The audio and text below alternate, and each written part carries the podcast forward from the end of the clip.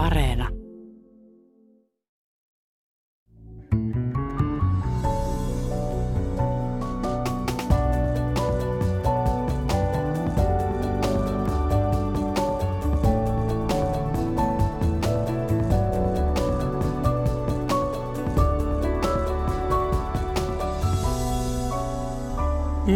Miksi, oi miksi Jallis Harkimo selviää niin helpolla? Miten meidän pitäisi suhtautua Erkin puheisiin? Minkälainen on terve Erkkisuhde? Ja tällä viittaan tietenkin Erkki Tuomiojaan. Muun muassa tätä kysymme eh, ohjelman journalistiraadissa ja, täällä ovat mainos Eeva Lehtimäki ja Hesarista Marko Junkkari. Tervetuloa. Kiitos, onpas kiva olla täällä. Vähän kutisee kurkussa semmoinen NATO-allergia ehkä. Pikkasen. Sitä on liikkeellä nyt. Ja sitten ohjelman toisessa osassa me keskustelemme Suomen venäläisten asemasta ja miten Venäjän politiikka on vaikuttanut siihen. Ja täällä on Polina Kopylova, joka on Kulttuurasäätiön projektikoordinaattori. Tervetuloa. Kiitoksia. Aloitetaan journalistiraadilla ja heti aluksi haluan lyödä teidän kanssanne Eeva ja Marko vetoa. Yleensä häviän kaikki vedot, ilmoitan sen etukäteen. Suomi on, ja voin sanoa sen teille nyt kaikille, Suomi on Naton jäsen ratifioinnin jälkeen lokakuun 17. päivää. No mä haastan heti Ruben, mihin tuo nimenomainen näin tarkka päivämäärä oikein perustuu. Itse en harrasta uhkapelejä ja toki riippuu siitä, että miten nopeasti nyt sitten eri ma- NATO-maiden parlamentit työskentelevät. Siellä on kesälomat välissä ja muuta, että kyllä se varmasti venyy tuonne syksyn loppuvuodenkin puolelle. Siitä päivästä, mä perustelen teille, siitä päivästä kun hakemus jätetään ja oletan, että se tapahtuu noin 17. päivä toukokuuta. Onko kellon aikaa? Äh, Se on, tota, se on 11.32. 11.32, niin siitä ajattelen, että jos sanotaan, että kestää neljästä kuukaudesta vuoteen ennen kuin tämä koko prosessi on ohi, niin ajattelen, että kyllä se lokakuun 17. päivä riittää. Miten sanoo Marko? No se menee, jos tosiaan se on 17. toukokuuta kello 11.32. Jätetään tämä hakemus. Ja sen jälkeen sitten se on Naton, NATO Council, joka sitten tavallaan se on näin virkamiestason porukka, joka sen kuittaa, että Suomi on ilmaissut, että meidät saa kutsua. Sitten alkaa ne neuvottelut, ne menee tosi nopeasti, siinä menee yleensä ihan muutama viikko. Ja se ratifiointi siis kestää ja se 4-12 kuukauttahan on peräisin tästä Suomen NATO-selonteosta ja se on enemmän tai vähemmän myös hatusta vetästy, että se voi olla hyvinkin nopea. Just niin kuin, niin kuin Eeva sanoi, että ongelmanahan on nämä kesälomat. Nämä kaikkien maiden parlamentit jää tässä niin kuin, no viimeistä elokuussa kaikki koko politiikka on seis. Et jos ennen sitä ei tapahdu mitään, niin sitten tota, sit se menee kyllä aika pitkälle syksyyn ja sitten seuraava huoli on sitten taas Yhdysvaltain välivaalit, jotka no, tulee marraskuussa. Eli to, mun mielestä lokakuun 17. päivä olisi niin kuin täydellinen. Mä toivon, että se olisi, olisi näin. Jos, jos näin ei käy, minä lupaan teille molemmille. Yhden pullon näin ei saa sanoa yleisödön lähetyksessä, mutta enhän minä näistä säännöistä muutenkaan välitä. Niin äh, saatte äh, hyvän pullon punaviiniä, jos Suomi on jo 17 päivän jäsen. Sovitaanko näin? Kyllä se sopii. Joo, no kyllä, ilman, ilman muuta, mutta mä itse asiassa, mun, jos mun olisi pitänyt veikata, mä olisin veikannut about samaa. Joka tapauksessa minä olen valmis sinullekin ostamaan, Marko, pullon. Mutta kun katsotaan tätä aikataulua, niin nythän selvästi tämä tarina menee mediassa sillä tavalla, että saattaa tulla joku tekijä, joka vielä muuttaa tämän. Niin kuin tämä Kroatian presidentin kannanotto, jossa hän yritti kiristää Suomea sillä, että meillä pitäisi olla tietty kanta Bosnia-Herzegovinan politiikkaa ja Kroatian, Kroatian äh, äänioikeuteen äh, tietyissä Bosnia-Herzegovinan rakenteissa. Sitten ilmoitetaan meille, että tämä nyt oli tällaista puppua. Sanoo, sanoo muun muassa äh, Kroatian ulkoministeri sanoi, että tämä on lähinnä noloa. Eikä olekaan mitään vaaraa. Mutta onko joku tekijä, joka voi vielä vaikuttaa tähän prosessiin? No, no toivotaan, että ei, mutta kyllä siis se yksi, yksi tämmöinen, niin kuin, en tiedä miten iso riski on tosiaan, tosiaan ne Yhdysvaltain välivaalit. Ja kuten tiedetään, niin Jenkessähän tämä politiikka on aika lailla kärjistynyttä ja siellä voi tapahtua omituisia asioita. Ja se riski on lähinnä, siis kyllähän Yhdysvalloissa käsittääkseni molemmat isot puolueet suhtautuvat myönteisesti Suomen NATO-jäsenyyteen, mutta entä jos Suomen jäsenyydestä tuleekin tämmöinen niin kuin jonkinlainen sisäpoliittinen niin kuin vääntö? Se vaatii kuitenkin Jenkki-senaatissa kahden kolmasosan enemmistön, eli se, vaatii, se ei niin kuin mene yhden puolueen äänillä. Mutta mitä jos Suomen jäsenyydestä tuleekin tämmöinen osanen jotain riitaa, jossa käsitellään jotain Yhdysvaltain infrastruktuurihankkeita ja niiden jotain, laki, jonkun lakipaketin läpimenoa. Entä siinä on tavallaan riski, että tässä tulee vielä härdelli Yhdysvalloissa. Mutta toivotaan, että näin ei Jossain vaiheessa ehkä pidettiin Unkaria tai Turkkia riskinä, mutta sitäkin on kai varmisteltu ja julkisuuteen annettu ymmärtää, että eivät asetu poikkiteloin tai rupea hi- viivästyttämään. No sitten oikeastaan se, että onko se 16, 17, mikä päivä se on. Et se nyt on selvää, että varmaan Suomen, nämä prosessit, Suomen ja Ruotsin prosessit on lähteneet lähestymään toisiaan, mutta meneekö ne nyt ihan samaan tahtiin, sekä nyt ei ole niin olennaista. Eli tämmöisiä muutaman viikon päivän viivästyksiä puolia toisin Suomessa ja Ruotsissa voi tulla, mutta se kai on nyt tärkeintä, että suht yhtä jalkaa Suomi ja Ruotsi ovat menossa. Kyllä se NATO-hakemus sieltä lähtee, että ehkä sekin on vähän hullua tämä 17. päivä 11.32 keskustelu mediassakin, mutta onhan se iso skuuppi, että kaikki yrittävät hakea nyt haarukoida sitä, että nyt itsellä sattuisi jollain lailla erilaisten veivaamisten jälkeen se niin kuin päivämäärä osuisi kohdalleen. Pari päivämäärää voisin nostaa. Siellä on se 13.5. Ruotsin selonteko. Sitä kannattaa tietysti seurata. Mutta siellä on sitten myös ainakin toistaiseksi tieto, että Ruotsin demarien puoluehallitus on koolla 24.5. Se on tietyllä Näin. tapaa Ruotsin tällainen varjohallitus. Sen kanta, myönteinen NATO-kanta tarvitaan, jotta Ruotsissa puolueet voivat asemoitua sitten positiivisesti todennäköisesti NATO-hakemuksen taakse. Sitten taas niin kuin muistetaan, siellä on se demareiden 14.5. puoluevaltuusto. No siellä, Suomen demareiden? Suomen demareiden puoluevaltuusto, ehkä se pääministerin kanta tulisi siinä ennen sitä. Voidaanko sen jälkeen sitten enää kovin kauaa odottaa, kun pääministerikin on kantansa tuonut julki. En, sä, Marko, keskeytän Saat, sinut. Ole hyvä, tota, en aloittaa. Nimittäin tämä minua kiinnostaa, että mä nyt ymmärrän kenties vielä sen, että Sanna Marin ei sano kantansa. Mutta miksi ihmeessä Demarien rivi kansanedustajat eivät voi sanoa omaa NATO-kantansa? Muutama on sanonut. Muistan, löysin sieltä ainakin kaksi.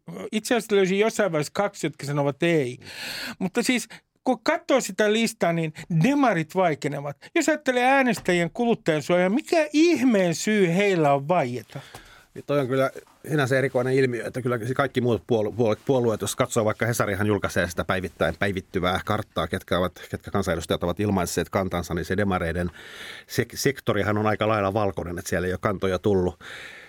Mä en oikein tiedä. Kai ne kokee, että, kai ne kokee, että pääministeripuolueen edustajalla pitäisi olla jotenkin hissun kissu. Mutta tota, hauskaahan tässä on se, että niin kun, no etenkin Ruotsissa, jossa demarit on aina ollut tämmöinen niin kun pyörittänyt koko maata, mutta niin kun nyt Suomessakin niin kun demarithan on, tähän on nyt niin kun, tähän on huippuhetki sille puolueelle, että he ratkaisevat Suomen NATO-jäsenyyden. Ne on pystynyt rakentamaan tavallaan valtavan draaman sinne omaan puoluevaltuustonsa ja niin kun, tota, pääministeri, SDPn puheenjohtaja tavallaan lausuu ne sanat ääneen hieman ennen puoluevaltuustoa. Ja Historian siivet hävisevät. Tämä on, niin kuin demarit, ovat, demarit ovat nyt taas ensimmäisen kerran pitkiin pitkiin aikoihin siellä todella valtakunnan kaapin päällä. Niin mennään sinne 90-luvun, 2000-luvun alun, eli kun oli näitä ulkopolitiikan niin kuin Kyllä. värisuoria niin sanotusti demareilla hallussa.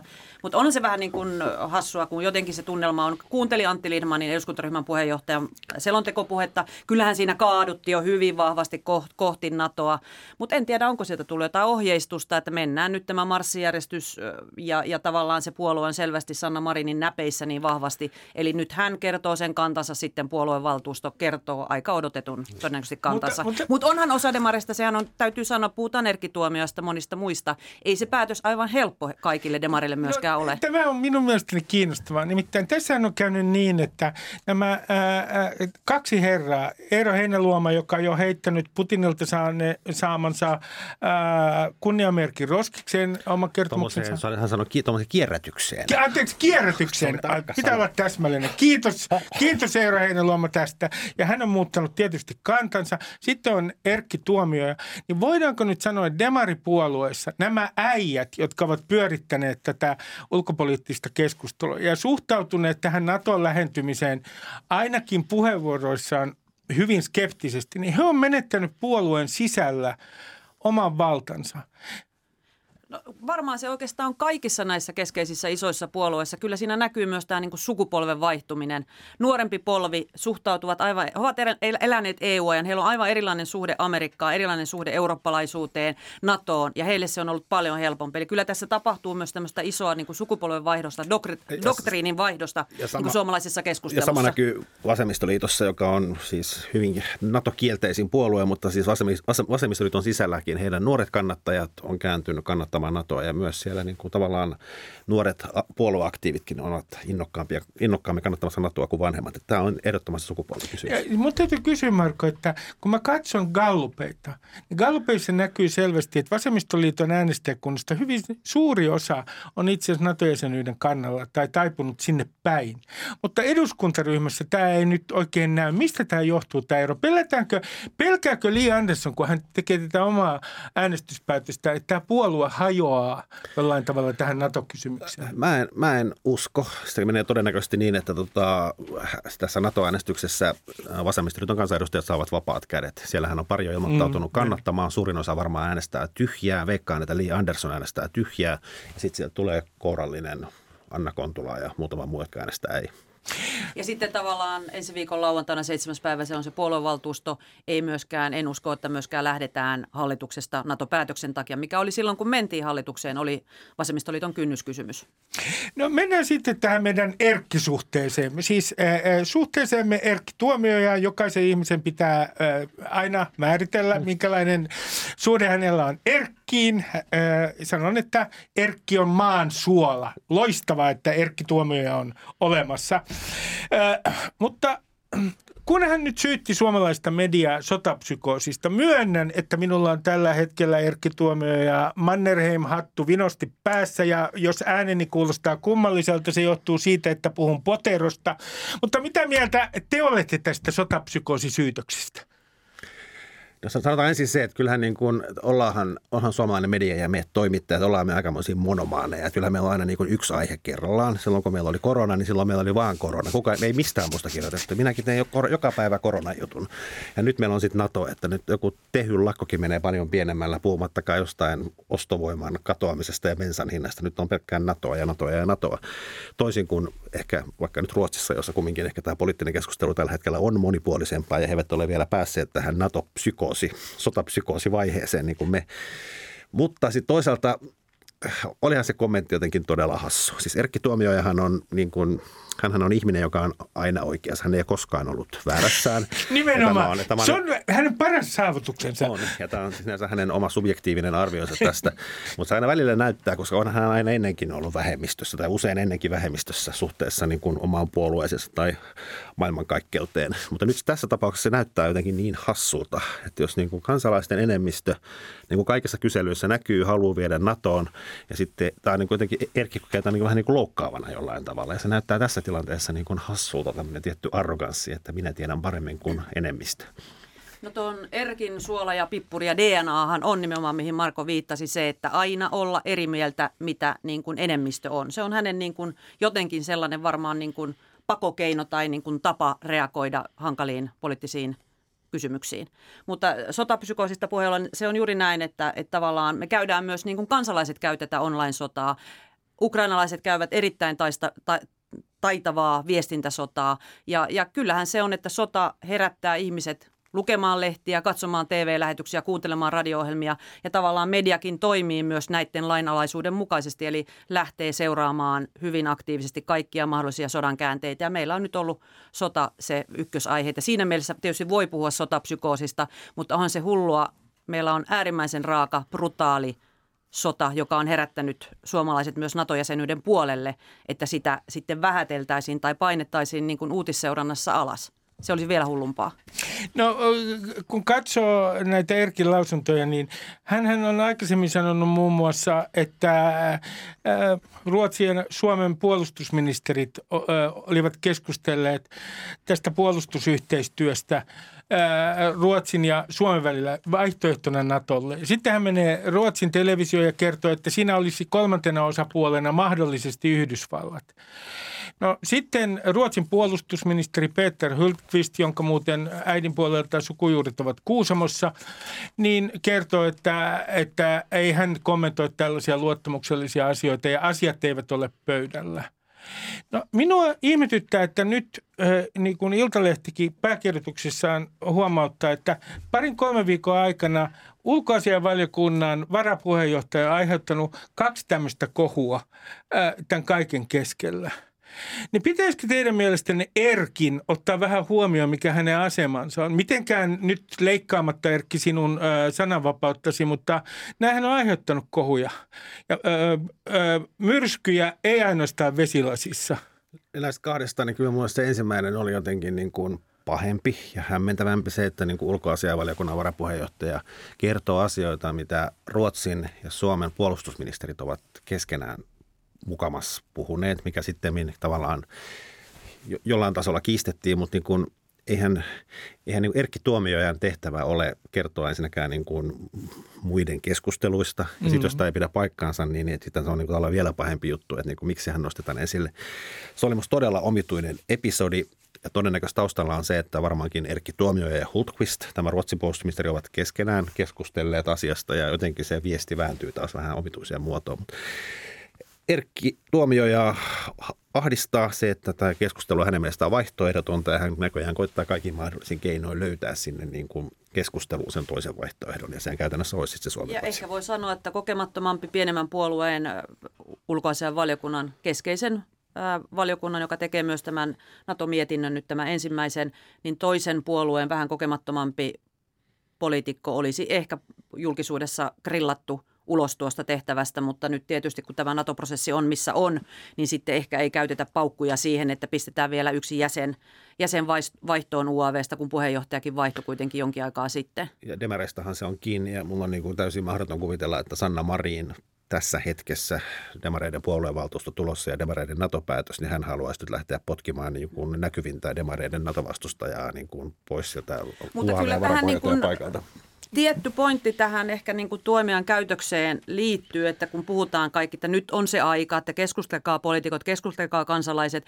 käydään sitä NATO-keskustelua, mutta tavallaan tuntuu, että tämä on tietynlaista näytelmää, että se kanta on jo jossain lyöty kiinni, kansalaiset ovat tavallaan kantansa lyöneet kiinni, niin aika vaikeaa ja rohkeutta vaatii että niiltä poliitikoilta, jotka rupeavat sitten puhumaan, että mitä on ehkä nämä NATOn niin kuin negatiiviset puolet, mitä uhkakuvia tähän voi liittyä. Ja varsinkin kun katsotaan sitten eteenpäin Venäjän vaikutuspyrkimyksiin, katsotaan siihen, että mikä on Yhdysvaltain hallinto. Se suomalainen keskusteluhan on sitä, että meillä on tämä yksi kanta ja on syytä kaikkien pysyä konsensuksessa tämän kannan ympärillä. Ja sitten se, joka vähän ehkä tuo näitä muita näkökulmia, niin kivitetään saman tien ensin sosiaalisessa mediassa ja sitten muuten julkisuudessa, että olepas niin kuin hiljaa, ettei sotketa tätä mm. meidän prosessia. Mä Eeva kanssa täsmälleen samaa mieltä ja minusta on tosi olennaista, että tässä on myös kuultu tai yritetty kuulla tota, myös näitä vastakkaisia näkemyksiä, koska tuntuu, että suurin osa poliitikoista on niin vauhdilla viemässä Suomea NATOon. Mutta ehkä tässä on se, että siis Erkki Tuomio kirjoitti alkuvuodesta erittäin analyyttisen ja perusteellisen kirjasen siitä tota, Suomen NATO-jäsenyydestä, mikä lopputulos, että ei pidä liittyä. Siin, mutta siinäkin hän jätti sen auki, että jos maailma muuttuu. Se oli niin kuin tavallaan analyyttinen teksti ja tuomioilla olisi niin kuin tavallaan hän kumminkin on niin on, on niin kokenut ulkopolitiikko, että hän voisi käydä sitä parasta ja analyyttisintä NATO-keskustelua, mutta tavallaan ehkä hän, kokee, että hän ei pääse niin oikein edes aloittamaan sitä keskustelua, kun se on niin kuin, sitä toista vaihtoehtoa ei ole tällä hetkellä. No otetaan tässä vaiheessa ohjelma jo esille tämä äh, henkilö, jota minun mielestäni on kohdeltu käsittämättä äärettömän löysästi mediassa. Siis kun nyt puhutaan oligarkkien, venäläisten oligarkkien ja ää, ää, suomalaisen bisneksen suhteista, niin itse asiassa meillä on politiikassa hahmo Jallis Harkimo, joka on selvinnyt todella helpolla. Minkä takia Jallis Harkimoa, joka on vielä poliitikko siis, minkä takia häntä kohdellaan niin hellin käsin? Minä en kerta kaikkiaan ymmärrä sitä. Ihan niin kuin Jallis olisi jotenkin, jotenkin sellainen pelottava nassesetä, jota kukaan ei uskalla, uskalla äh, kritisoida sen enempää tai alkaa esimerkiksi tutkia tarkemmin hänen bisneksiään äh, venäläisten oligarkkien kanssa, Rottenbergin, Rottenbergin ja Timchenkon kanssa esimerkiksi. No kyllä musta Ruben hyvä nyt ehkä vähän yleistät. Siis kyllähän Harkimon ja erilaisista bisneksistä ja jokereista ja KHLstä ja koko tästä oligarkikuviosta on ollut hyvinkin kriittisiä juttuja ja on myös avattu sitä. Varmasti olisi pitänyt tehdä enemmän. Ei ehkä ole tavallaan tarpeeksi pengotta, mutta kyllä niitä on ollut. Ja sitten niin mä näen, että niin kuin eihän, eihän niin kuin eihän Harkimo ole niin kuin meille politiikan toimille, niin toimittajille mikään niin kuin pelottava nassesetä, vaan sehän on itse asiassa niin kuin tavallaan päinvastoin, kun hänen, hän on yhden miehen eduskuntaryhmä ja hänen poliittinen merkityksensä on hyvin pieni. Ja siis niin kuin tavallaan miksi pitäisi käyttää energiaa tämmöisen sinänsä täysin marginaalisen poliittisen voiman niin kuin tavallaan käsittelemiseen, koska hänellä ei kumminkaan isossa kuvassa ole juurikaan merkitystä. Hän pitää siellä kyselytunnilla, hän pääsee aina sitten siellä minuuttia ennen kuin lähetys, tämä tunnin lähetys loppuu, niin hän pääsee kysymään jotain. Mutta eihän, eihän Harkimon poliittinen merkitys eduskunnassa ole kauhean iso tällä hetkellä. No, tuota voi kompata, että voi olla, että hän on senkin takia päässyt, päässyt niin vähällä, eli tavallaan se poliittinen painoarvo on niin pieni. Yhden miehen liike, oma, oma TV-ohjelma yhdellä kanavalla ja, ja sitten – yleensä hänen teisinsä on, että hän niin kuin ilmoittaa sen, että miten päinmäntyä tämäkin on tehty, mutta sitten taas, että tuleeko sieltä ratkaisuja. Ehkä ei ole myöskään semmoisia vaaleja ollut, että ehkä aluevaalien ykkösteema ei siinä vaiheessa ollut sotehässäkään keskellä, että miten hän on oligarkeille halleja myynyt. Mutta tavallaan se Halliksen yhteys niin kuin näihin oligarkkeihin ja ylipäätään tämä iso yhteiskunnallinen keskustelu, että sportti ei ole sporttia. Eli tavallaan tämä urheilumaailma, urheilun tekijät, urheilutoimittajat ovat joutuneet kasvokkain myös tämän maailman myllerryksen kanssa kanssa. Eli miten suhtaudutaan Venäjään, miten isot kansainväliset urheiluorganisaatiot, jääkiekkoliitto, jalkapalloliitto, minkälaisiin maihin viedään kisoja, voivatko suomalaiset urheilijat olla KHL-joukkueissa ja muuta. Eli politiikka on rynnistänyt ja tavallaan tämä maailma tällaiseen niin kuin viihdeasiaksi ajateltuun, että me nyt vaan täällä urheillaan, älkää sotkeutua. Eli politiikka on tunkeutunut kyllä niin kuin todella vahvasti urheilumaailmaan ja siinä on myös sitten sen Jalliksen kytkös, Jari Kurrin kaikki nämä. Eli sillä, sillä lailla asiasta on jouduttu ja on onneksi ruvettu puhumaan. Mä, mä väitän näin, että jos Jallis olisi tehtyään bisnestä ää, ää, oligarkkien kanssa, venäläisten oligarkkien kanssa, mennyt Ruotsissa politiikkaan, niin häntä olisi ää, tarkkailtu ja kritisoitu paljon kovempaa kuin Suomessa on tapahtunut. Tuskin voisi olla edes kansanedustaja sillä taustoilla. Nä, näin. Mitä sinä sanot, Marko? Niin, toi on, no, ruotsalainen mediahan on, on varsinkin taloudessa on ärhäkämpää kuin Suomessa. Tota, silloin kun, silloin kun Harkimo tuli politiikkaan, niin silloin hän selvästikin itse, itse tota, koki, että hänelle oli luvattu kokoomuksesta ministerisalkku – ja tota, mitä hän ei sitten koskaan saanut. Mutta mä luulen, että se niin kun, tavallaan se kynnys, jos hänestä olisi tullut ministeri, niin mä luulen, että se tavallaan median kiinnostus hänen oligarkki kaverisuhteisiinsa olisi ollut kyllä paljon voimakkaampaa. Ja tämä saattaa myös olla yksi syy, miksi hän ei ole ministeri, koska sehän olisi varmaan nostanut myös tota, kyllä kansainvälistä kiinnostusta. Että ja miksi puolueessa ty- olisi jouduttu tekemään riskianalyysi. Kyllä, niin mä luulen, että tämä, tavallaan, että kyllähän nämä suhteet on vaikuttanut hänen poliittiseen uraansa. No sitten mä kysyn teiltä äh, perussuomalaisista, koska nyt minä taputan käsiini. Sille nimittäin, että he ovat tulleet mukaan suomalaiseen konsensukseen. No, tämä no, on ennen aikaista. Katsoitko eilistä kyselytuntia? Tämä ei, no myönnetään. Mutta ajattelen, että tässä on jotain symbolista. Se, että he ovat nyt myös NATO-puolue ja ää, ajamassa Suomea NATOon, niin ää, tämä on tietenkin naivi analyysi. Mutta ajattelen, että siinä on symbolisesti jotain hyvin tärkeää, että, että he tulee niin kuin ikään kuin tämän päätöksen kautta jollain tavalla äh, lähemmäs tätä meidän konsensussysteemiämme. Mitä te sanotte tästä? Niin, se on varmaan joo. Kyllä perussuomalaiset on selvästi tämän kevään aikana niin kuin, nyt lainausmerkeissä niin kuin vakavoitunut. Tavallaan katsoo sitä niin kuin tämmöisen Twitter-kohkauksen määräkin on vähentynyt ja sehän johtuu tavallaan puhutaan niin kuin kansakunnan olemassaolon kannalta niin kuin asioista, asioista, joilla on kytkös siihen. Ja kyllähän tässä niin kuin politiikka kokonaisuudessaan niin kuin on vakavoitunut, poikkeuksia on. Ja tota, mä oon varma, että niin kuin tässä lähikuukausina ensi syksynä eduskuntavaalit alkaa lähestyä ja sitten perussuomalaiset pääsee takaisin tavallaan sille omalle vahvalle, vahvalle alueelleen. Nimenomaan tämä inflaatio on todella nopeata mm. bensan hintaan. Ja kyllä mä luulen, että kyllä perussuomalaiset kyllä ne palaa. Ja kyllähän toisaalta tällainen niin kuin suomalaisen äh, turvallisuuden korostaminen, tietty tämmöinen isä, isänmaallinen eetos, mikä se heidän tulkintansa siitä nyt sitten onkaan, siitä voi olla montaa mieltä, niin sehän on ihan loogista, että he ovat tämmöisessä niin kuin kriisivaiheessa mm. sitten tukemassa äh, istuvaa äh, poliittista johtoa ja näkevät tässä vaiheessa, että on syytä mennä Naton jäseneksi. Ja siinähän on kyllä aika erikoista, että he pitävät jotenkin niin kuin NATOa tällaisena hyvin positiivisena, myönteisenä, jopa meidän itsenäisyyttä vahvistavana organisaationa. Ja sitten on se Brysselin siinä lähellä oleva toinen niin kuin käärmeenpesä, eli niin kuin parlamentti. Että siinä on tiettyä epäloogisuutta, koska samat maat kuitenkin ovat sekä Natossa että keskeisiä toimijoita niin kuin EUn päätöksissä. Musta sama on ollut aina. Ymmärtääkseni esimerkiksi Timo Soini, niin kuin missä ongelma siellä EU vai onko se toistepäin, niin Soinikin suhtautui selvästi positiivisemmin NATOon kuin EUun.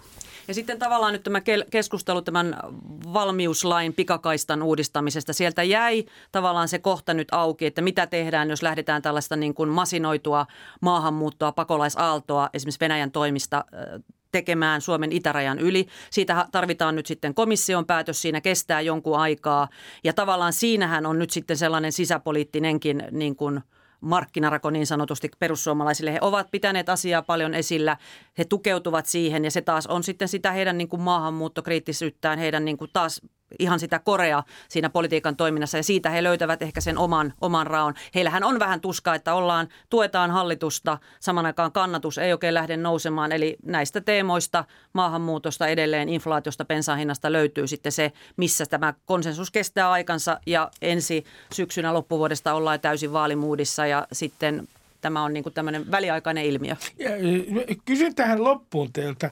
Tämä, mulla on tämmöinen oma kantani tähän, miten tämä NATO-keskustelu on mennyt. Se on mennyt, kerron nyt tällaisen tarinan teille hyvät kuulijat. Se on mennyt niin, että kansalaiset katsoo ulkopoliittista johtoa, joka ei halua kiirehtiä NATOon ja on hokenut tätä NATO-optiota, joka on mantra. Sillä on pystynyt hyvin estämään sen, että NATO-keskustelu ei mene liian pitkälle väärään aikaan Suomessa. Hoitaa vaan NATO-optiota. Ja sitten ulkopoliittinen johto taas on katsonut kansalaismielipidettä. Kansalaiset ovat katsoneet johtoon, johto kansalaisiin ja sen takia me ollaan siinä tilanteessa, että nyt keskellä kriisiä me etsimme tätä NATO-jäsenyyttä pelastukseksi. Ja sanoisin näin, että tässä on mennyt jotain vähän pieleen. Mitä te sanotte tästä? Mun mielestä se vuorovaikutus ei ole mennyt noin, että kansalaiset tai päättäjät ei ole katsonut kansalaisia ulko- ja turvallisuuspolitiikassa ja edestakaisin, vaan musta päättäjät on katsonut toisiaan ja kansalaiset on katsonut päättäjiä. Ja tavallaan nyt se on murtunut. Tähän kiinnostavaa tässä on se, että tässä tämä kansalaismielipide muuttuu ensin. Sehän nousi 24. helmikuuta Venäjän suurhyökkäyksen jälkeen, niin sehän kääntyi niin kuin muutamassa päivässä näkykyselyissä, että kansalaisten mielipide kääntyi. Ja tässähän on nyt tavallaan ulko- ja turvallisuuspolitiikka yleensä semmoista niin kuin yläpilveä, jota hoidetaan siellä kaikkein tärkeimmissä kabineteissa. Niin tähän muuttuu, tähän niin kuin, tähän niin kuin kansalaiset on tässä mennyt edellä ja nyt on sitten tasavallan presidentti ja muut on sitten kipittänyt perässä parhaansa mukaan. Kyllä mäkin niin kuin allekirjoitan tähän analyysiin, että kyllä kansa oli se, joka vei ja poliitikot vikisivät ja tulivat perässä. Ja samalla sitten taas tässä on tämä hiukan ihastuttava ajatus myös siitä, että kyllähän sitten suomalaiset käänsivät. Suomalaiset lähtivät yllättävän ketterästi muuttamaan kantaansa ja viemään tätä poliittista prosessia. Ja olemme tilanteessa, jossa MC Finlandin nahkatakkiin pukeutunut pääministeri saapuu Ruotsiin kertomaan tälle Prospect-jäsenelle, että se on kuulkaa nyt, että mennään NATOon, että muuten lätty lätisee. Minä, täh- tähän on niin hieno päättää. Eeva Lehtimäki ja Marko Junkkari, minä kiitän teitä ja huomautan näin, että ää, muistutan teitä vielä siis lokakuun 17. päivä, sanon 11.32, Suomi on NATO-jäsen. Ja jos ei ole, niin teille molemmille viinipulloa. Eli meillä ei ole mitään downsidea, me ei voida hävitä mitään. Ette, ette voi hävitä. Tämä oli hyvä katsoa veto. tuotekatalogia. Voit kaikki moko. Näin vapun kunniaksi. yes, Kiitoksia kiitos. paljon.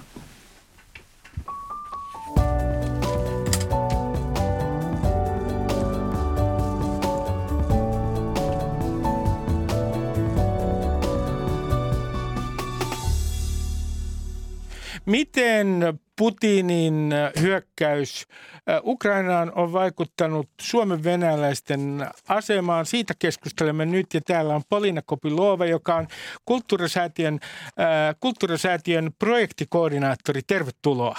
Kiitoksia ja hyvää aamupäivää, hyvät kuulijat. Joo, unohdin tämän. Hyvää aamupäivää, hyvät kuulijat. Aloitetaan tästä, että Venäjän suurlähetystö tässä noin kuukausi sitten ilmoitti, että jos Suomen venäläisiä tai Venäjän kansalaisia syrjitään, niin pitää ottaa yhteyttä sinne suurlähetystöön. Ja Suomessa nousi tietenkin kohu tästä ja ajateltiin, että tämä on jälleen yksi esimerkki siitä, että äh, yritetään hybridioperaatiota. Miten tämä, äh, tämä suurlähetystön viesti, niin äh, kuinka hyvin tämä operaatio on onnistunut? No mielestäni se ei onnistunut mitenkään hirveän hyvin, koska ainakin se liikehdintä, mitä itse olen seurannut netin kautta, erityisesti somessa, somessa se kertoi siitä, että tota, ihmisiä pikemminkin huvitti tämä ajatus – ja tietenkin mä ymmärrän senkin, että on varmaan piirejä, jotka ovat niinku painaneet sen mieleen ja niinku ehkä, ehkä käyttivät sit mahdollisuutta juuri sillä tavoin, miten suurlähetystö edellytti. Mutta kuitenkin semmoinen yleinen ilmapiiri oli äh, sanotaan huvittunut, hämmentynyt ja jonkun verran sellainen niinku ärsyntynyt, koska tota, täällä kuitenkin äh, suurin enemmistö ihmisiä kokee Suomea täysturvalliseksi ja sen lisäksi äh, tulo Suomeen oli heidän oma valintansa. Eli tavallaan äh, tämä ajatus, että täällä pitää muutenkin puolustaa jonkun oikeuksia on sinänsä absurdia. Ja, ja tota, tosiaan työnantajamme kulttuurasäätiökin otti siihen kantaa myös nimenomaan sillä samalla tavoin. Ja äh, jos vielä tota, näitä reaktioita muista, niin äh, muistaakseni oli semmoinen ehdotus, että lähetetään nyt siihen äh, suurlähetystökirjeitä, jossa valitetaan siitä, että Venäjä syrjii ihmisiä. Että sellainen, sellainen veto siellä kyllä oli. No sitten on, äh, mua, mua kiinnostaa tämä, kun tällä hetkellä Venäjän lainsäädännössä, niin voi saada jopa 15 vuotta siitä, että äh, jos muistan tarkalleen sen lakitekstin, valeuutisten levittämisestä armeijasta, siis armeijan kunnia ei saa loukata. Maksimi on 15 vuotta, mutta siitä on saatu, jos joku on esimerkiksi puolustanut opettaja rauhaa tai joku muu, niin on tullut esimerkiksi sakkoja, myös lievempiä rangaistuksia. Niin nyt jos Suomen venäläinen on sosiaalisessa mediassa, niin joutu, va, joutuuko hän ottamaan, jos hänellä on sukulaisia Venäjällä, joutuuko hän ottamaan huomioon sen, että kenties tästä saattaa koitua jotain seurauksia, jos hän kritisoi Putinia? No tota, tämä on tosiaan jonkun verran ihmisiä puhuttanut ja ihan meidän säätyön työn kauttakin näkyy, kun meille tuli erilaisia kysymyksiä asiasta ja muun muassa se on nostanut ihmisissä kiinnostusta kohti siitä, voisiko Venäjän kansalaisuudesta päästä irti. Mm. Sanon heti, että tämä ei ole helppo, mahdollista, mutta ei ole helppo.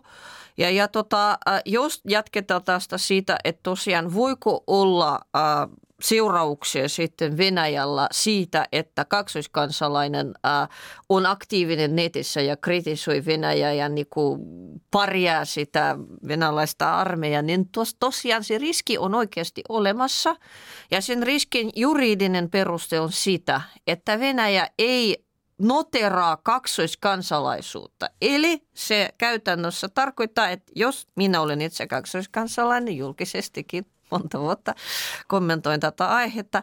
Kun minä siirryn rajan toiselle puolelle, minusta tulee ainoastaan Venäjän kansalainen, jolla on kuitenkin vielä se rasite, että minulla on uh, ulkomaan kansalaisuus. Eli periaatteessa mun uh, asema Venäjällä on jo haavoittuvainen. Tämä on helpompi kertoa oman esimerkkini kautta. Eli mikäli Venäjällä minulle alkaa tapahtua joitakin hankaluuksia, eli minut niin kuin saadaan kiinni joistakin äh, kriittisistä postauksista, niin mun tilanne on se aika tukala – koska tota, Suomi ei pysty antamaan minkäänlaista konsuliapua siitä johtuen, että tota, tavallaan Venäjä ei näe minua Suomen kansalaisena, vaan kansala- Venäjän kansalaisena, joka on ehkä se, jolla on semmoinen epäilyttävä tausta, että on jokin toinen passi. Näin se toimii. Tämä on hyvin mielenkiintoista. Kun, jos tämmöinen tilanne, siis voiko tämä tilanne olla myös ö, ö, tulla vastaan niin, että, että, että sukulaisille, jos joku on täällä Putin kriittinen, niin sukulaiset ö, joutuu painostuksen kohteella, kohteeksi Venäjällä? Tässä siis, tästä ihmiset ovat ymmärrettävästi hiljaa. Eli jonkun verran äh, keskustelua aiheesta on kantautunut minunkin korviin, mutta tämä on nimenomaan semmoinen vaikea aihe, kun kuka ei halua paljastaa näitä omia haavoittuvaisuuksia, mm. mutta asia selvästi pidetään mielessä. Minusta, no voi mututuntumaksi sanoa, mutta minusta asiasta ajatellaan. Ja tietenkin yksi toinen ongelma on se, että kun Venäjällä ihmiset altistuvat erittäin voimakkaan kokonaisvaltaisen propagandavaikutukseen, hmm. niin myös äh, se vaikuttaa siihen, että Suomessa asuva avarakatseinen ihminen joutuu jotenkin käsittelemään sukulaisten ja läheisten kanssa näitä asioita näkökulmasta, jonka he ehkä katsovat hyvin niin kuin, ikäväksi Venäjälle ja itselle. Mm. Nimenomaan. Ja, ja, mutta nythän on tuotu esiin ja, ja venäläisiä, Suomen venäläisiä edustavat järjestöt, Faro ja Suomen venäläisten keskusjärjestö ovat molemmat viitanneet siihen, että näitä syrjintätapauksia on tullut näiden järjestöjen tietoon. Ja tämähän on nyt vaikea asia, koska kun tästä syrjinnästä puhutaan, niin toisaalta tämä on kehystetty tämä keskustelu vähän Suomessa niin, että kysytään koko ajan, että – voiko Venäjä käyttää tätä hyväksi. Mutta syrjintähän on yksinkertaisesti syrjintää. Kysyn sinulta, Polina, onko nyt niin, että meillä on aivan selvää näyttöä siitä, että Suomen venäläisiin kohdistunut syrjintä on pahentunut tämän sotaretken aikana? Joo, tota mä ensin teen sen korjauksen, että äh, kuitenkin äh, molempi, mo, molemmat järjestöt ovat tekemisissä venäjänkielisen väestön kanssa. Ja. Eli venäjänkielisyys on venäläisyyttä laajempi, äh, laajempi tota, puite, fraami. Mutta tota, jos me puhutaan niin kuin jatkossa venäjänkielisistä, Joo. joita on niin kuin eri taustaisia, ja me varmaan ehkä palataan vielä tähän Joo. aiheeseen, niin äh, ihan äh, sodan alussa on tullut myös suomalaisiakin median niin kuin tapauksia, että Kyllä. ihmiset todella joutuivat kärsimään kadulla äh, sellaisista aggressiivisista hyökkäyksistä, äh, tuli sanailua ja haukkumista ja jopa jonkun verran pahoinpitelyäkin tönimistä ja sellaista. Muistan yhden Iltalehden artikkelin, joka käsittelee nuoren nain, naisen ikäviä kokemuksia. Lisäksi tota, Venä, just sen Suomen Venä, mikä se oli Suomen Venä, venäläisten keskusjärjestö, Sitten sen jo. kulttuurikeskuksen ovelle ilmestyi sellainen lappu, jossa oli kirjoitettu ikäviä asioita nimenomaan, jotka koskevat venäläisyyttä, venäjän kieltä ja näin poispäin.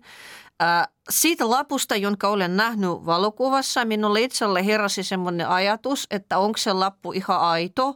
Onko se näin, että joku erittäin ärtynyt ja ahdistunut suomalainen tällaisen laittu, laittanut vai onko kyse tällaisesta niin kuin tuplaprovokaatiosta, kun se oli laitettu lietsoakseen tätä koko keskustelua.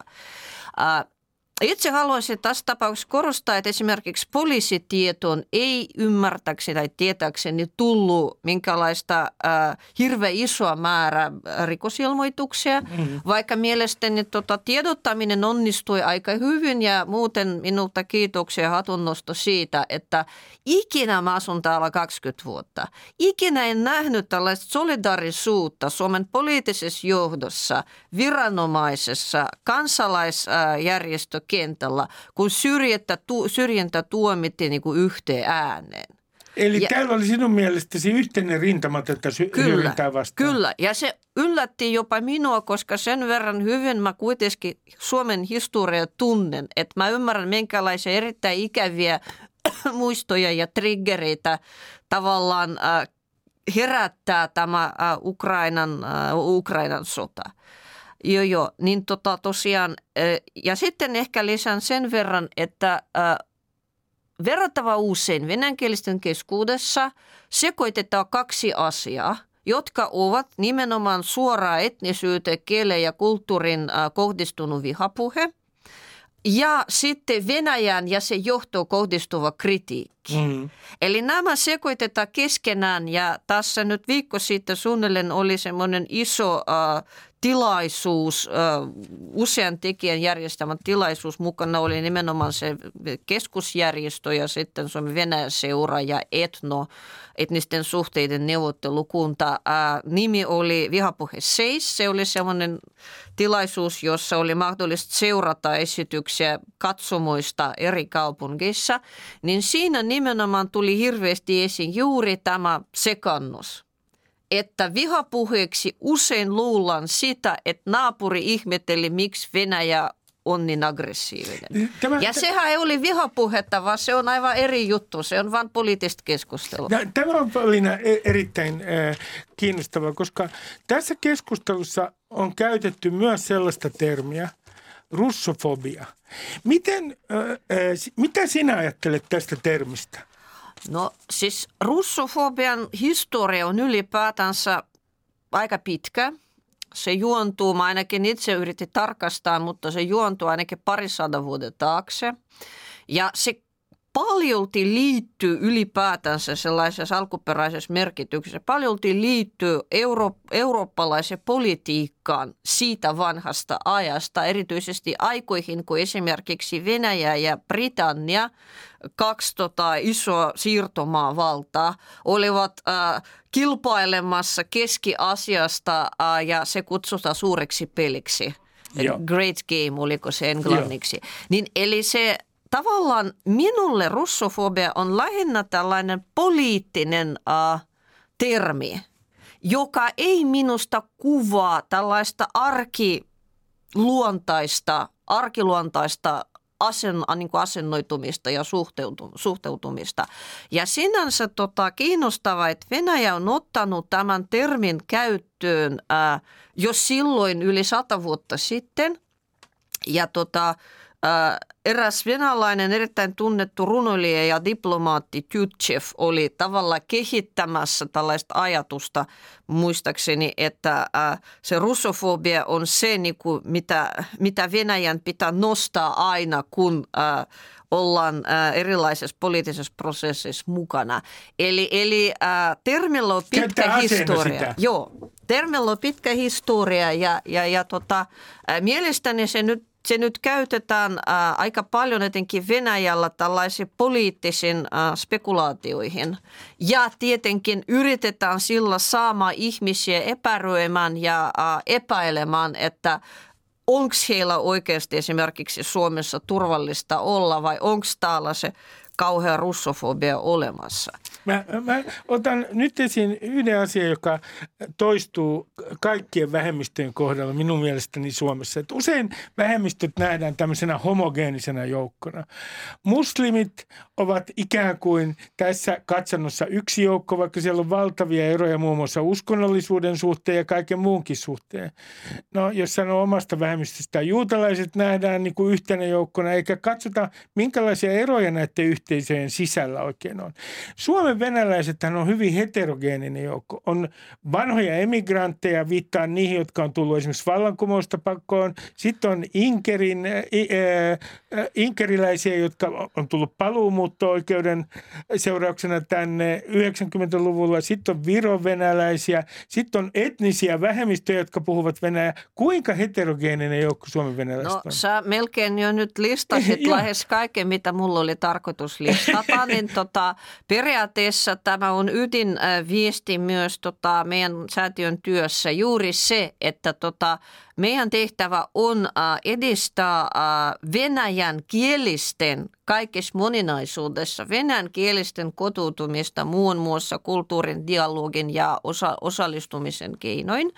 Eli, eli me tehdään työtä sillä tantereella tai sellaisella väli, välimaisemassa, jossa tavallaan niin on toisella puolella valtio, toisella puolella kansalaisyhteiskunta, toisella puolella ihan tavalliset kansalaiset ja toisella puolella taiteilijat ja toisella puolella vaikuttajat. Ja, ja, ja tosiaan äh, se venäjänkielinen väestönosa on niin heterogeeninen, että tosiaan kieli on se ainoa yhdistävä tekijä – ja se käytetään lähinnä tota, äh, kommunikaation, äh, joskus kulttuuritekoon ja esimerkiksi Tsetseni taiteilija Lisa Umarova myös laulaa venäjäksi. Hän laulaa mm. monilla kielellä, myös venäjäksi. Mutta tosiaan on hirmun tärkeää muistaa, että niillä ihmisillä, vaikka on ehkä näkyvissä joitakin yhtäläisyyksiä, niin kuitenkin ää, taustat voivat olla hyvin erilaiset. Mä otan yhden esimerkin tästä, minkä ihmiset veikkaa ja unohtaa. Otetaan semmoinen kaupunki, joka on nyt otsikoissa, Mariupol. Se on ollut perinteisesti hyvin, siellä on ollut hyvin suuri osa väestöstä venäjänkielisiä. Harkkova, suuri osa väestöstä venäjänkielisiä. Ja näitä kaupunkeja pommitetaan ja sitten Venäjä kaiken, Venäjän valtio kaiken kukkuraksi sanoo, että se vapauttaa nämä venäjänkieliset ja taistelee heihin kohdistuvaa sortoa vastaan. Täällä unohtuu myös se, että tänne tulevista ukrainalaisista, niin siellähän on merkittävä joukko niitä, joiden äänikieli on venäjä. Ja tämän yhteydessä mä haluan nostaa yhden ongelman, mitä me ollaan huomattu. Juuri sitä, että tota, ei oikeastaan ei yhden – se on ihan totta, että ukrainalaisten, venäjänkielisten ukrainalaisten tulo ja muuten ukrainalaisten tulo ja heistä aika moni osa muutenkin Venäjä, vaikka se äidinkieli onkin aina ollut Ukraina ja on mm. ukrainalainen identiteetti, niin heidän tulonsa tulee muuttamaan Suomen venäjänkielisen väestön rakennetta ja ilmapiiriä aika paljon, aika, aika syvästi. Ja äh, se, mistä sä puhuit äh, aikaisemmin ja se, mihin viittasi se, että puhutaan alku puhuttiin Suomen venäläisestä. Mm. Äh, se kertoo siitä, että tosiaan yhteiskuntamme taipuu niputtamaan ihmisiä äh, kätevästi siihen, mm. että okei, tämä niinku, tämä niinku menee jotenkin Venäjän puolelle. Mm. Ja, ja, tota, ja se on äh, paitsi väärin, se myös voi johtaa siihen, että esimerkiksi nämä Venäjä puhuvat ukrainalaiset, ja mä oon lukenut jo, ja omassa tuttava piirissä on ne, jotka ovat saaneet ihmekaupalla omia sukulaisia Mariupolista tänne, iäkkäitä sukulaisia. Että nämä ihmiset tulevat kokemaan epäluottamusta, koska heidät luokitella joihinkin näihin epämääräisiin venäläisiin, ajattelemat sitten, minkälaisia kokemuksia heillä on ollut Venäjästä. Mm. Ja äh, niin kuin, katsomatta sitä, että miltä heistä tuntuu ja minkälaisia myllerryksiä he ovat itse kokeneet, kun Venäjä hyökkäsi Ukrainaan.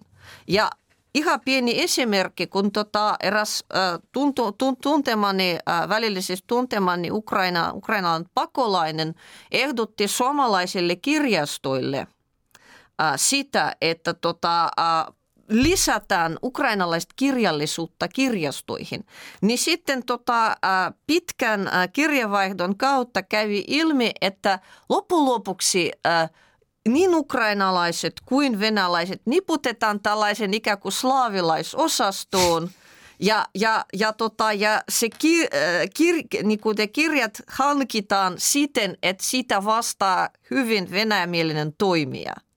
Ja tilanne oli, sanotaan, ja tämä on siis, niin kuin, tämä on tullut mulle ihan henkilökohtaisesti tietoon, mutta mä haluan niin kuin, tuoda tämän esiin, koska tosiaan myös yhteiskunnan tehtävä olisi ää, jakamaan, ymmärtämään, niin kuin erottamaan näitä nyansseja, koska nämä nyanssit ää, liittyvät suoraan ää, paitsi pakolaisten myös muiden ihmisarvoon ihmisen identiteetti on hyvin tärkeä asia siinä. Mä, mä, mä otan esiin tällaisia juttuja, joka on minua ihmetyttänyt. Kun sitten puhutaan venäjän kielisten, käytetään tätä termiä nyt, äh, suhteesta Venäjän politiikkaan, niin sitten mä näen mediassa tällaisia juttuja, joissa on otettu muutama ihminen otetaan otos ja sitten kerrotaan jotain – venäjänkielisten mielipiteistä, ainakin luodaan mielikuva. Mutta siis onko mitään, onko mitään selvää tutkimusta siitä, että miten venäjänkieliset täällä suhtautuvat Putinin hallintoon? Tota, tietääkseni Suomessa ei, toisin kuin esimerkiksi Latviassa näinä päivinä, ei ollut vielä tehty perusteellista kyselyä siitä, minkälaiset ovat venäjän, takalaisten venäjänkielisten asenteet ja arvomaailma ja niin kuin, miten se, miten se niin kuin, uh, muodostuu ja minkälaisia nyansseja sielläkin on. Uh, on yksi ansiokas ansiokas tutkimus vuodesta 2016 nimeltä Suomen venäjänkieliset mediakäyttäjinä. Ja se tavallaan kuvaa tilanne, tilanteen krimin jälkeen josta näkyy esimerkiksi se, että venäjänkieliset ovat käyttämässä, tai ovat olleet silloin käyttämässä media-rajan yli. Ja se, eli siis suomalaisen ja venäläisen, ja se niin kuin tavallaan väritti heidän käsityksiä tai asenteita tietyllä tavoin. Mutta tota, sinänsä tässä tapauksessa on syytä muistaa, että aika monen venäjänkielisen niin kuin mielessä – ja tässä vaikuttaa se tietynlainen yhteinen historia, eli Neuvostoliiton hajoamisen ajat, jolloin uusi sisä, sisäpolitiikka kiehui ja näytti välillä aika rumalta. Niin tota, aika monella on ylipäätänsä semmoinen niinku epäluulopolitiikka kohti, että se on sellainen likainen homma, josta poliitikot hyötyvät ja kansa kärsii. Eli ihmiset eivät välttämättä edes ole hirveän niin kuin perillä siitä, miten politiikka toimii, kun se on toiminut monta, monta, monta vuotta ja on niin kuin hionnut toimintatapansa siten, että siitä on tullut sellainen yhteiskunnallinen, normaali yhteiskunnallinen instrumentti. Eli, eli siinä mielessä niin kuin mä luulen, että ja nyt Venäjällä on, tai venä, venäläisistä, Venäjällä asuvista venäläisistä ja heidän suhtautumisesta sotaan on tehty myös äh, iso tutkiva artikkeli, jonka äh, julkaisi sellainen Medusa-media. Mm. Niin siellä Riippumaton, yri... joka Joo. toimii tällä hetkellä Venäjän ulkopuolella. Kyllä, niin, mutta se tehtiin äh, Venäjän eri kaupungeissa ja ihmisiltä yritettiin saada heidän tuntemuksia sodasta – ja ne kaksi toimittajaa, jotka sitä yrittivät ihan avoimesti toimittajina, ne tulivat siihen johtopäätökseen, että nämä ihmiset eivät oikeastaan artikuloine itselle, eivät jäsentäne itselle asioita. Ja he puhuivat ensin iskulausein ja sitten ne alkavat upota sellaisiin ristiriitoihin. He eivät niin kuin, seuraa sitä omaa ajatusta ja he ovat ristiriidoissa niin kuin, itse itsensä kanssa. Mm. Ja mä voisin tota, ehkä olettaa, että ainakin osa meidän suomen venäjän kielisestä voi painia sen saman asian kanssa. Että eri asiat painivat päässä. Ja sitten on helppo ehkä heitä joko iskulause tai vaan sanoa, että mä en ole kiinnostunut politiikasta. No, äh, mä kysyn tällaisen henkilökohtaisen kysymyksen sinulta. Äh, sinä olet äh, suhtautunut kriittisesti Venäjän poliittisen johdon politiikkaa jo vuosikausia. Oletko sä itse joutunut tämmöisen maalittamisen kohteeksi? Tota, mä sanoisin, että sellaisia, sellaisia suuria niin luon, kampanjoita mä en kokenut itseni kohdalla, mutta oli semmoinen pienempi kohu, kun mä kerran tein Uutes-Suomen blogi erästä isänmaallisesta venäläistausaisesta bussikuskista, joka käyttäytyi rasistisesti, niin siitä oli MV-lehdessä aika hysteerinen artikkeli ja mä nopeasti muutin esimerkiksi Facebook-tilin asetukseen niin, että kuka ei pystyisi niinku tavalla päästä läpi kuin äh, kaveripiiri. Mutta tota, sanoisin, että mä menin vielä ihan kuin koiran veräjästä siinä, että ei se mikä sellainen hirveän iso juttu ollutkaan, niin tota, jouduin muistamaan sen niin kuin tätä kysymystä varten, että en, en, en toistaiseksi niin kuin ollut. Mutta mä tiedän, että monille äh, ehkä tällaisille venäjämielisille ihmisille mä oon tällainen kollaborantti, eli nuoleskelija tai miten sanoisi. Polina Kopylova, tuhannet kiitokset haastattelusta. Kiitos sinullekin. Kiinnostava keskustelu tuli. Kerron kaikki, kaikille sen, että miettikääpä nyt viikonlopun ajan, mistä ryhmistä te teette kollektiivisia yleistyksiä. Miettikää omia ennakkoluulojanne.